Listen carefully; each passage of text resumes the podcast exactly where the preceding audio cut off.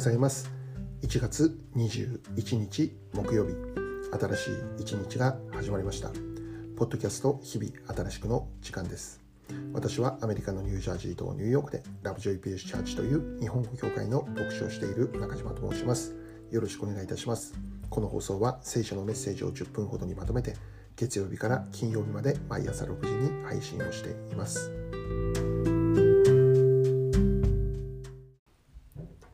早速今日のメッセージですがまず今日の聖書の一節を紹介したいと思います。伝道者の書3章1節。天の下では何事にも定まった時期がありすべての営みには時がある。今日はこの一節から神様のくださった時間というテーマでお話をしていきます。今日は私たちに与えられている時間ということについて考えてみようかと思います。すべての人に与えられている時間。それは1日24時間という時間です。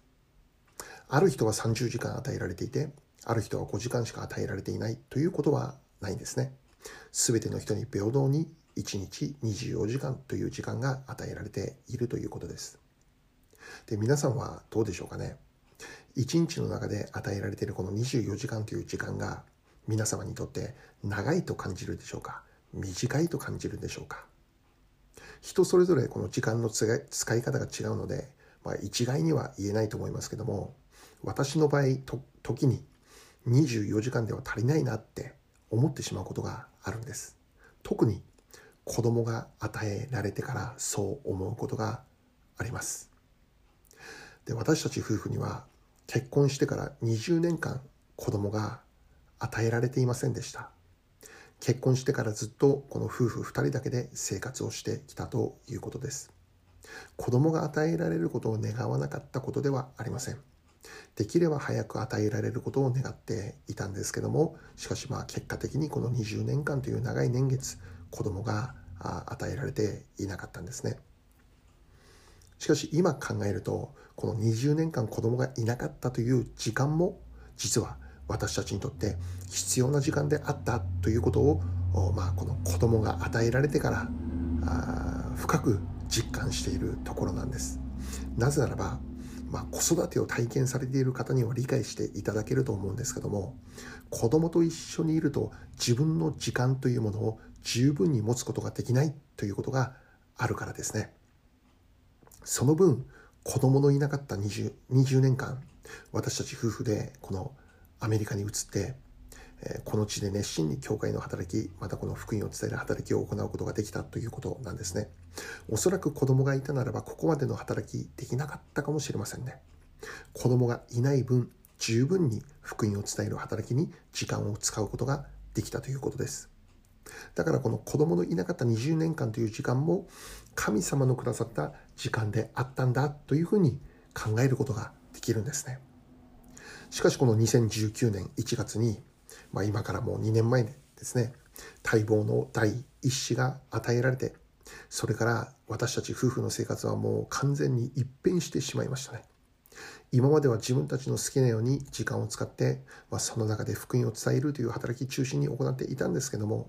子供ができてからはもうそれがで全くできなくなってしまったということですね。子供中心の生活となって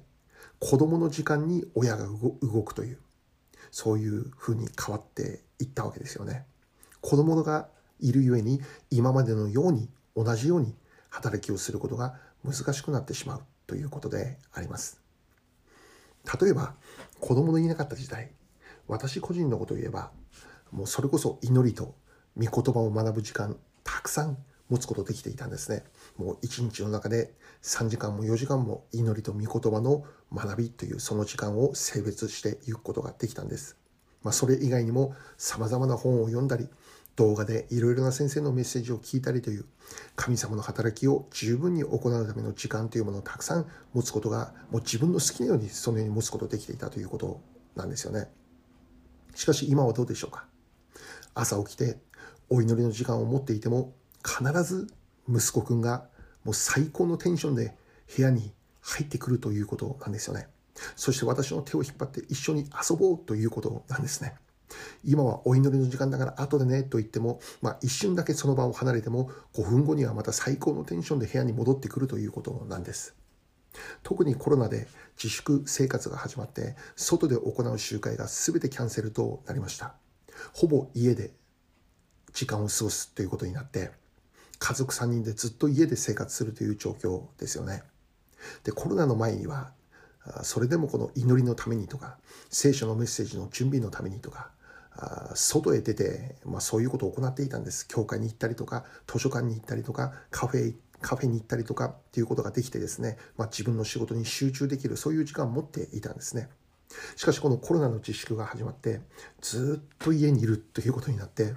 もう私が今まで行っていたことのもう半分もできないというそういうことになったんです。私が集中して何かができる時間といえばもう息子が昼寝をしてる時間とかあまた夜寝静まってからの時間でありますよね。もちろん息子はまだ小さいのでこれから大きくなっていくにつれて一人でも遊んだりできるようになって親が持つことのできる時間というものを増えていくのかと思います。今の時期だけなのだと思うんです。しかし現在自分に与えられている多くの時間がこの息子と一緒に過ごす時間ということになっていて自分のやりたいことをするための時間がなかなか取れないということを考えるときに1日30時間ぐらいあったらいいなって思ってしまうこともあるわけです。おそらく子育てにもうフルコミットしている親御さんならばあ同意してくれるかなと思うんですけども。しかしここで考えてみるんです。確かに自分のやりたいことのためになかなか時間を持つことはできない。それは息子との時間を持っているからです。では私にとって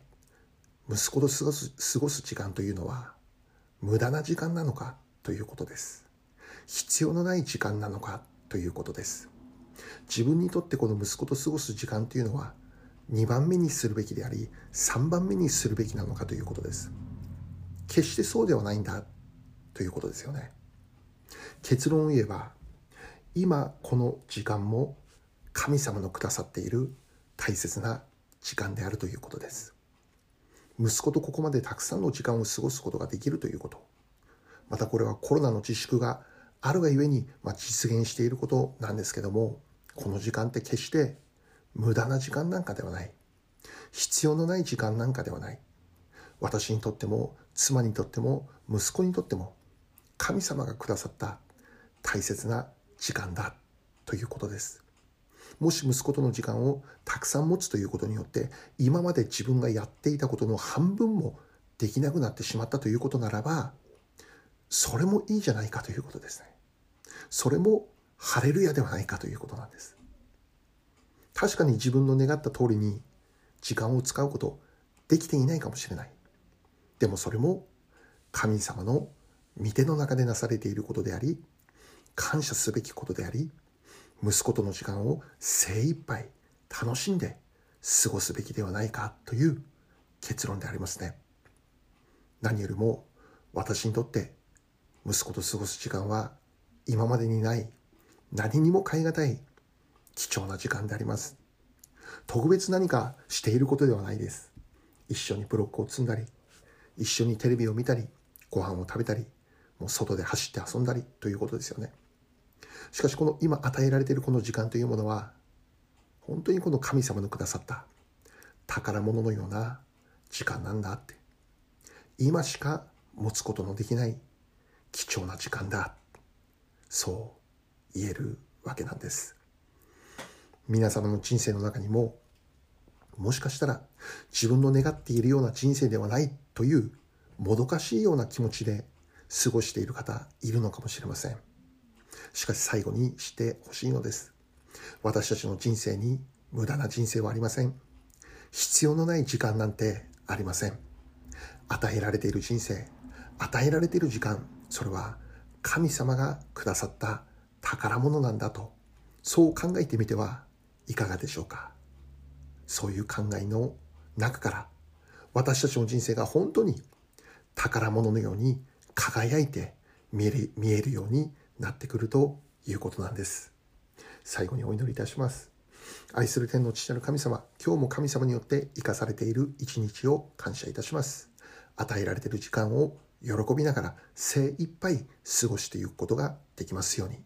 イエス・キリストの尊きお名前を通してお祈りいたします。アーメン。